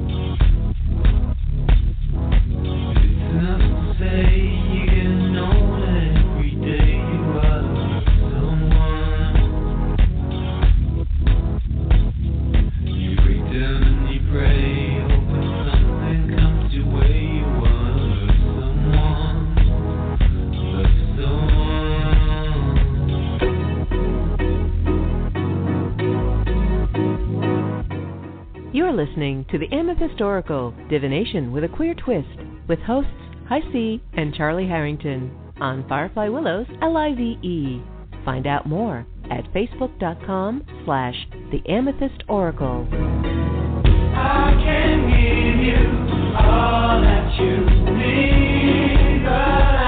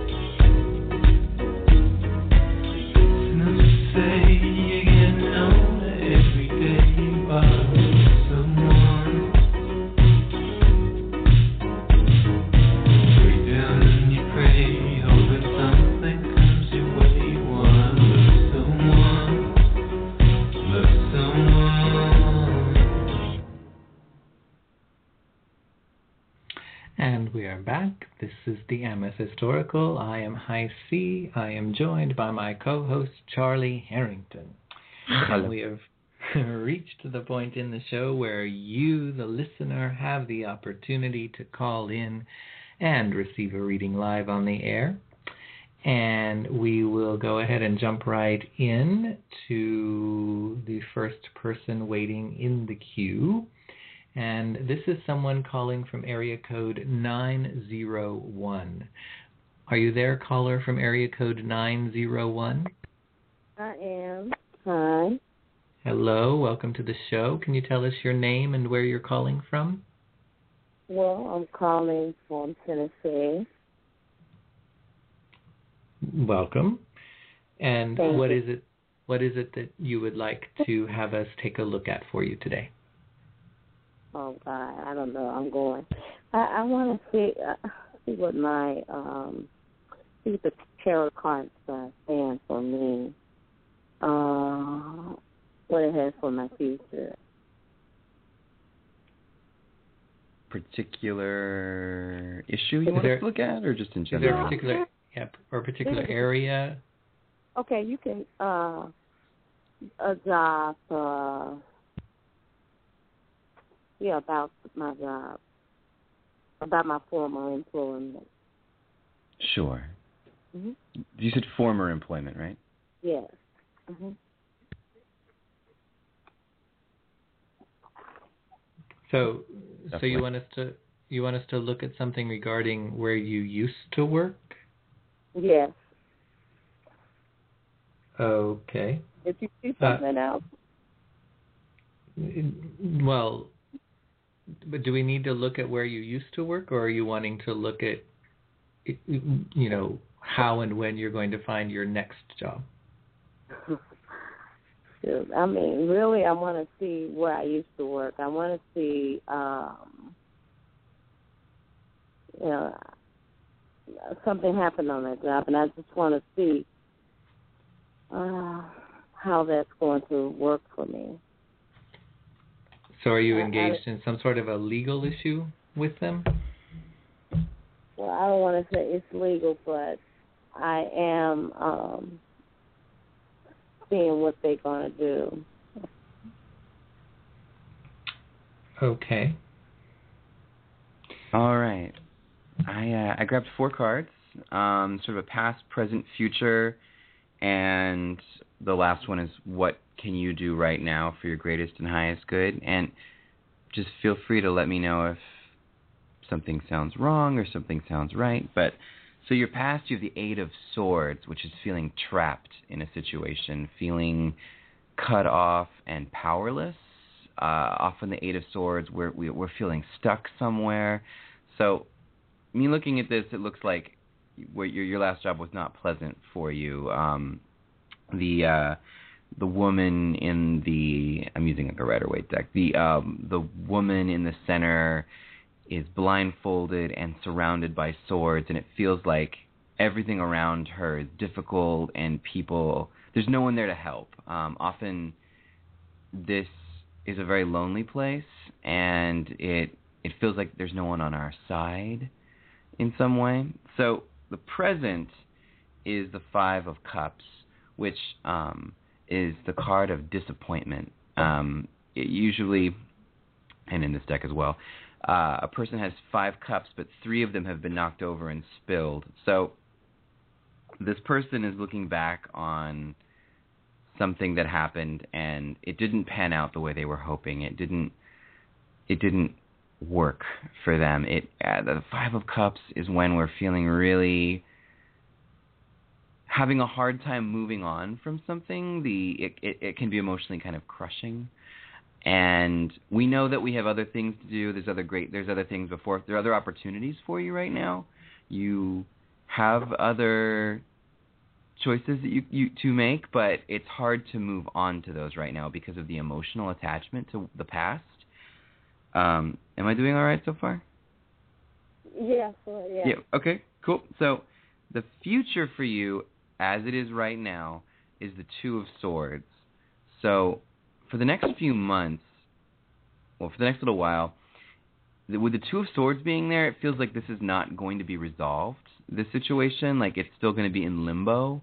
It's still going to be um, stuck, and that there's not going to be a lot uh, of change. Two of Swords is, um, I think of the twos as desire, and this is desire for knowledge, Des- just wanting to know. A lot of times it's when someone can't make a decision because they're want they're waiting for more information. They want the other party to say something. Uh, they want to have a bit more clarity before they move on from where they're at. But it can be each of these three cards, the big um, theme is being stuck, feeling stuck, feeling like I can't move on from something that happened in the past, feeling like the past has a hold on me, feeling like um, I can't get free, feeling like there's no one on my side. That's it's a big theme here. And then the, the the last card is what do you do right now that's for your greatest and highest good? What's the best thing for you right now? And it's the Four of Cups.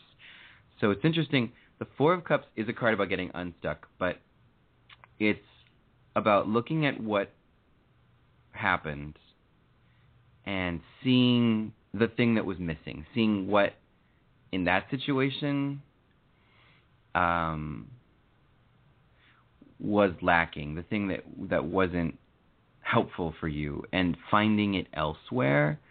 So it looks like if there's any if they're making any decisions, if there's any anything you're waiting for from them, that it's going to be a while. uh, Looking at my cards before anything comes of that, it feels pretty stuck for right now. And my advice is to not is to try your very hardest not to get too emotionally caught up or held back by the former uh, employer and to realize that you have power and that there's something better for you out there. But as far as like what what's going to what's going to what what are they going to do? What's going to happen from them? What the situation there how's that going to pan out? It just feels like um from that end not much change just just sort of being in a stuck place and things not getting any better. Like that situation's not going to improve but the four of cups just says there's something else better for you out there. But i see. How about you? Um, so what I did is I pulled cards, basically looking at this like a relationship. It's the same type of situation. So there's a card for you, a card for the place you work, and what's the situation in the relationship between the two of you at this point. And you know, for me, the big theme that's coming up is there were some bad judgment calls, or somebody did not use good discernment, and perhaps ended up looking foolish or taking an unnecessary risk in some way. Um, and the the company is coming up. eh, So your card is the reversed fool card. The relationship or the situation is the reversed judgment card, and the company their card is the reversed hermit card. And reversing the hermit for me can indicate that something is not going to be kept inside. So think of a hermit being in a cave, and when you reverse it, there's a sense of it's going to come out of the cave and into the light or into the world. So people are going to be able to see what was there rather than it being kind of up on a mountain and hidden away someplace. So it doesn't seem as if this is something that's just going to slide by or be, you know, tucked away into a file somewhere, never to be seen by the world again. Um, on the company side of things, there seems to be an indication that they may be taking some steps to bring it out or bring it to light or to do something about it rather than to just let it lie. So you might want to just be aware of that and perhaps be prepared for whatever that might mean. Um, because with the reversed fool card for you coming up next to the reverse judgment card, it could indicate that there was something that perhaps uh, you did that was not exactly in your best interests and may have been risky, but either didn't pay off or wasn't the right kind of risk to take. Um, and then the reverse judgment card coming next to that is kind of that idea of not having used good judgment or good discernment in that situation or gone against our better judgment. Um, so I would anticipate that you may need to be prepared for them continuing to take steps to pursue or do something about that still. Um, there is the, the Two of Pentacles does come up here at some point, so there may be an ability to reach a settlement um, or, or a compromise of some sort to some extent, but this is this is not finished or this is not done, and the the attempt to pursue the truth or to get at the truth of something is probably still ongoing and is still going to be pursued. Um, so it's it's coming up this way, I think, just so that you're aware of this is not something that is behind you. It is still something that may come back to revisit you, and whatever you might need to do to be as prepared as possible for that is something to take into account and to be doing at this time. So does that make any sense to you? Uh, sort of. I just, I mean, I, I feel like I'm the one that uh, wants truth to be revealed. Uh, I want something to come out. In the Well. Either way, this is this is saying that it's not.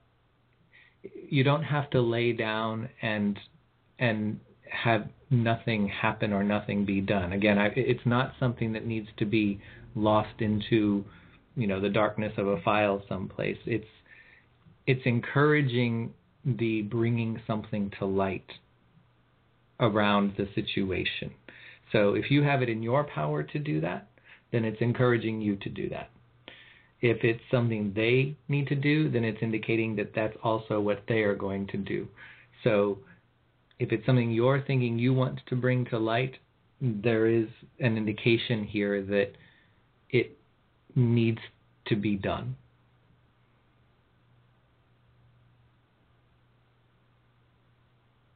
Hmm. So it, between the two readings, it looks like not much going to be coming in regards to the former. Well, and, and I don't, and I don't think there's there's nothing to indicate that you would end up, like if you think that bringing it to light is going to, you know, um, win a lot of money in a settlement or something. There's nothing here to indicate that. So it's more doing it on principle, and you know, like what I would see here is that they would that what could come out of it at the most is a balancing of the of the situation. So it's like if somebody got hurt, then the company will pay the medical bill. But if we try to go after, and now I also want them to give me a million dollars for pain and suffering, that's not going to happen. So keep that in mind because it says that may influence how much you pursue this or how hard you pursue this. Uh, it's it's worth pursuing if you just want to bring balance back to the situation, but it's not really worth it if you're going to try to do it for something beyond just bringing that balance back. Mhm.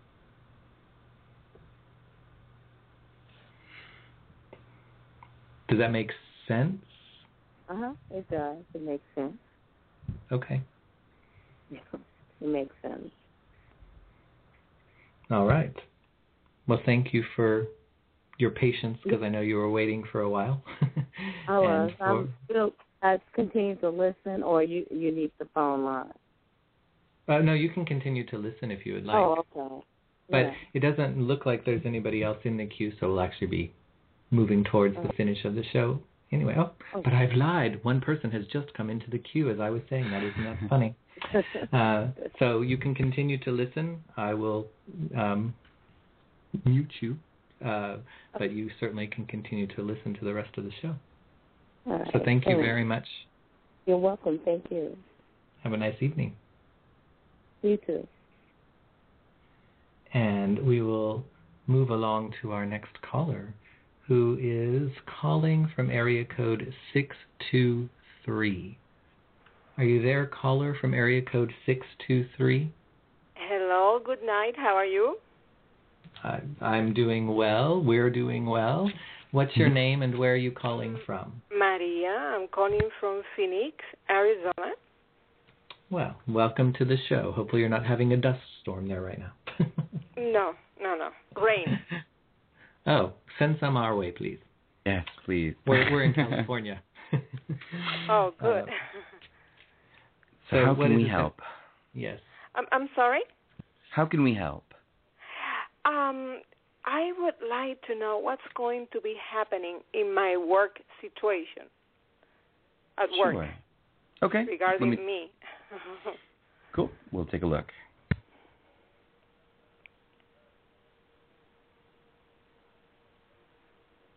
And is this you? You mean what's ha- what's happening in your current work situation where you're working right now? yes, what's going to be happening Okay. with me at work? All right. Not that you're looking for work, but in a current work situation. Yes, exactly. Okay.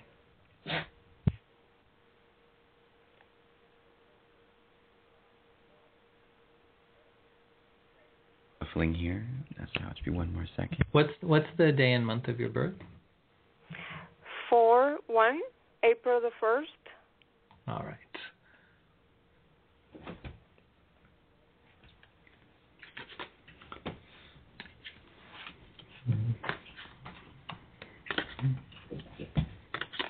So, are there concerns about like layoffs or that your job is in jeopardy or something like that? Mm, Maybe in jeopardy myself.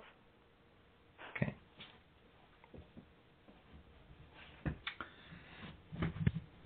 Yeah, so the reason I asked the birth date is to calculate a year card and a year number, and the, the card for your year is the Hanged Man, and that can often come up when there is a 180 degree shift or when our world gets turned upside down, sometimes is the way you can think about it.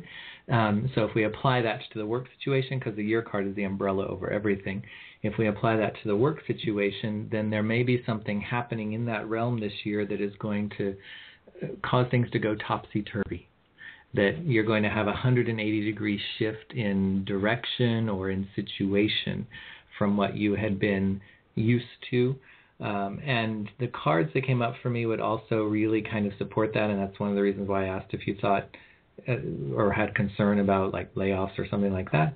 Um, because the World card comes up, which is a, often a card of completion of a phase or cycle. So it shows us that we seem to be nearing the end of a phase or completing something. So, like if somebody was a, a contract uh, person, then it would show that we're coming to the completion of our contract. But then the following cards would say, and it's not likely to have uh, a, a renewal for the contract. So it may be time to start looking for other opportunities rather than to just take it for granted that our contract is going to be renewed. Um, because the Ace of Pentacles comes up reversed, which can indicate that it's time for us to do something new or there's nothing left for us to really uh, get or to reap from where it is that we're at. Um, can also indicate that we may may not be doing the right thing and that it may be time for us to start thinking about doing something else rather than to just keep, you know, plugging away and plugging away at doing this. Sometimes we do that just because it's what we know, um, but it seems as if it may be time for a change, which would also go to that Hangman card. Um, and in the short term, the Five of Pentacles comes up, and the Five of Pentacles can be a card that can represent things like, uh, you know, job loss or something like that. But the Tower card is reversed after that, so it shows us that even if that was the case, the Tower card tends to be about um, major upheaval and like our world falling apart around us. But the fact that it's reversed, meaning it came up upside down, shows us that it's more like well here i'm from california. So upright the tower is a 10.0 earthquake and the reversal is like a little 3.0 trembler. So th- there there's likely to be some sort of a change or shift in terms of the work situation it probably won't have nearly as dramatic or traumatic of an effect as it might feel or seem that it would right at the moment that it's happening so just relax into it and take it as an opportunity to think about going a new direction or doing something new that you've thought about doing but hadn't pursued because you were comfortable in what you were doing. Um, and and really kind of think about that hangman card which says flip things on their head go 180 degree different approach different perspective from what it is that you had been doing, and you may find that new things start to be uncovered in terms of opportunities and uh, growth and that kind of thing. Um, new things may start to be uncovered as a result of making that shift, rather than just trying to stay in the same thing. Wow. Wow. what a reading. Good reading. well, thanks. Um, but we, we, we, we can certainly get a little bit more information about that by going over to Charlie and seeing what Well, came hello up for him around this as well. It's interesting. So there's a lot of rough cards, but they tip it. It seems like the roughest stuff has happened. Um, the Three of Swords is in the past, and in this deck, it it, it just shows in the past that there was some unhappiness and some feelings of what am I doing? What what what why am I not moving forward? Why why are things so stuck? Um, and the present card I get is the Ten of Swords, which is a high stress time. It's swords is mental, the mental suit, and as you may know, and when they get to the ten, it's just so much mental stress, so much overthinking. So it's like it's it's time to unplug something that's uh, causing some of the stress. So had this been the third card, I would be more worried. But it just if being the present, it just shows that the struggles of the past have led to a real stressed out present, and you're going to move forward from that. The it's funny. So HiC calculated your birth card as the um, was it your year? Sorry, your year card as the Hangman, and that's the card for your future in my reading. So it went Three of Swords, Ten of Swords, Hangman, which represents um, a big change in perspective, but it it doesn't often feel it doesn't always feel like real active making the changes that I want in a strong way right away. It just represents a time for needing some some uh, uh, some some insight, so another way, some new perspective, and it, it's interesting. The, the the last card, the card I drew for like what can you do right now is temperance, which it'd be great if I could say, you know, just go forth, do what you want, don't let anyone stand in your way. But temperance is not that card. Temperance is about holding your own right now and finding the time that is right.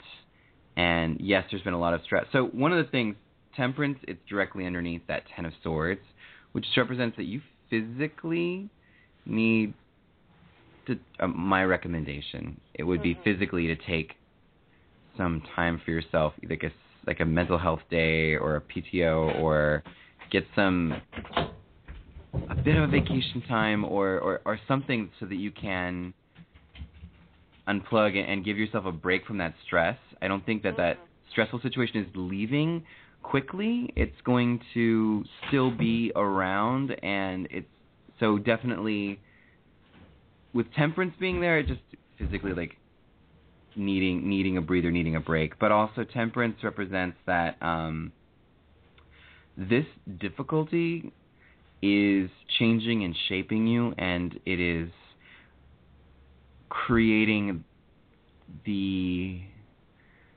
skills in you to have a better future, to to move beyond this, to to um, make the change that you do want. So, not right, not not straight ahead in the future. Do I see a lot of big success? But this, the the, the worst parts, from what I'm seeing, are are just in are in the present. So this is a is a rough time, and I want to acknowledge that's probably a really stressful time, but this will this too shall pass, and that that hanged man coming forward again. It's not an a, super active card, but it's a card of change. This changing perspective and uh, preparing you to move into something better. Thank you. And I, and I think a, a big theme that is coming through here with both the Hangman showing up and, and also that Temperance card, um, a, and the Ace of Pentacles reversed that I got, um, is patience, because it's not so much about something that you do as it is waiting for and allowing for it to happen when it does but you having done your internal preparation to say, if and when this happens, I'm now going to go this direction, or I'm going to go and do this, or I'm going to go and do this. Not so much to jump the gun on it, but to wait. And the fact that that hangman card came up kind of as a future card for Charlie's cards says that the big in terms of the work realm, the big theme or the big aspect or the big lesson that the hangman is about for you this year in that realm is yet to come. So it hasn't happened yet, but it's we're moving towards it and it's getting ready to start manifesting in that realm of your life. And if I was thinking of I tend to think of the temperance card as, as a watery card. I know some people think of fire, but I t- think of water. So if I think of that as the next water sign, and then I look at the cards, especially for the short term with the Five of Pentacles for timing, then I would anticipate that this is probably something that's going to happen uh, around the the mid to late October time period. Wow. So use this time, like Charlie was saying. It, it's kind of a breather in the sense of we know it's coming, but mm-hmm. there's nothing we can do about it, and we don't want to necessarily jump the gun and try to do something before it's the right time. So use mm-hmm. this time to just be thinking about that hangman perspective of what is it that I would want to do if I was suddenly free and could go and do something I've been thinking about but haven't pursued? Or how can I change my perspective on what work means to me and what would I do with that if I suddenly found myself having the freedom or the space or the opportunity to to flip that around from what I've been doing previously. So I would anticipate it's probably in that mid to late October time frame and use this time right now for your own kind of internal processing of what that will look like if and when it does occur rather than you working too hard to try to make it happen. And uh, one thing, HiC mentioned before the reading, he asked about whether or not there was a worry about a layoff or something, uh, some reorganization going on in the company. The Ten of Swords could indicate that. It could, it could say that there is a, you know, the Ten of Swords is something often coming to an end. So that's possible, but there's nothing that you can do to change that part. So don't put that on yourself. It's not it's it's bigger and there's that it's not your there's not a secret thing that you can do right now to prevent something like that. It's just going to be about you moving you know with patience on to the next great thing. Does that make sense? Well, um It might not. yes. Um hmm. Yes, I can I do you feel something well, you, you got the five of pentacles that is lack of money, I understand that, and loss of job. Um are you feeling something regarding money? Although you you said that it was going to be like a 3.0 earthquake, so that's a good one. well, right. So it, it, it's it's an immediate. You know, you feel it in the immediate moment, and sometimes when people suddenly, because Five of Pentacles is kind of hitting that rock bottom place, so that's why I think the mid to late October is going to be kind of the bottom point, and then from there things start to go up, and the fact that that reverse Tower card is there would indicate that even though it may be kind of a, a momentary financial panic or financial hit, it's not a long-term major difficulty or upset in finances. So, you know, it's like if somebody gets laid off from a job, they may have to cut back on some things for two or three months until they find another job. And then they find another job, and now things start to, to balance back out. They catch up on the bills fairly quickly, and, and it's fine.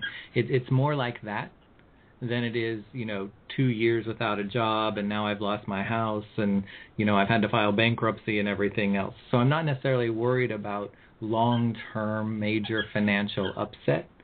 It's just kind of a momentary thing and a very short term thing because it's in the short term position. So it says financial difficulty would be short term rather than long term. oh, I I'm so grateful to you. This is this is what I needed to hear. And um your reading makes sense according I also read the cards of your destiny the, from Robert Lee Camp, and it coincides. It's describing like the same thing that you are describing. So, Yeah. Well, excellent. That that just means it's asking you to pay attention to the the information or the message that you're getting right now, um, because it's in some ways it may just be pay attention that we're giving it to you from different places to try to reassure you. It's a short-term hit, not a long-term problem. Therefore, just relax and breathe through it, rather than panicking and doing something in in in in like reacting ahead of time um, versus just relax, have a little patience, and it's going to be okay. okay. Oh, I'm speechless. Thank Well, you. Thank you a lot. You're welcome. Thank you very and much God for bless calling. you. God bless you. Thank you. You too. Bye. Bye bye. All right. Well, I believe that that takes care of the people who had called in for readings this evening. So it will bring us to our time to say farewell, Charlie. Fairly well, but not for too long, because I'll see you again at the Bay Area Tarot Symposium coming up at uh, later in August. And if there's any Nice. Bay Area or people who can get to the West Coast folks listening who are interested in improving their tarot game and hanging out with uh, other enthusiasts, some of And them pretty luminaries. prominent Lumin- luminaries, people like us. Um, That's uh, stop by the uh, Bay Area Tarot Symposium in San Jose, California. I believe it's the 24th ish, 24th ish. Uh, Twenty- and 23rd and 24th, Saturday and Sunday. yes, and if you do, say hello. we'll be there, and maybe we'll even record something with you for the show. Yes, just just ask around. Just say, "Have you seen High C? Have you seen Charlie?" Everyone will know who you're speaking of. yeah, our phone numbers will be prominently displayed in most bathroom stalls. So yeah. we can. Anyway, it has been a real And for you women, just ask around. For the women, There we go. just ask around. Just ask around.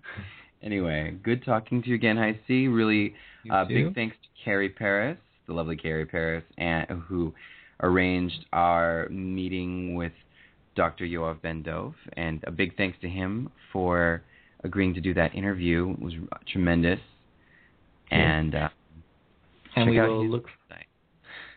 and we will yes, and we will look forward to having you join us again here. Amethyst Oracle is every second Tuesday of the month.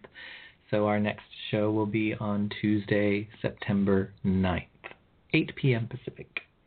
We encourage you to be there. Otherwise, how will you even know how to live your life for the next month without being able to hear us giving you your guidance through the cards? I shudder to So- think of it. I, I do. So thank you, Charlie. Thank you to everyone listening, and we will look forward to being with you on September 9th.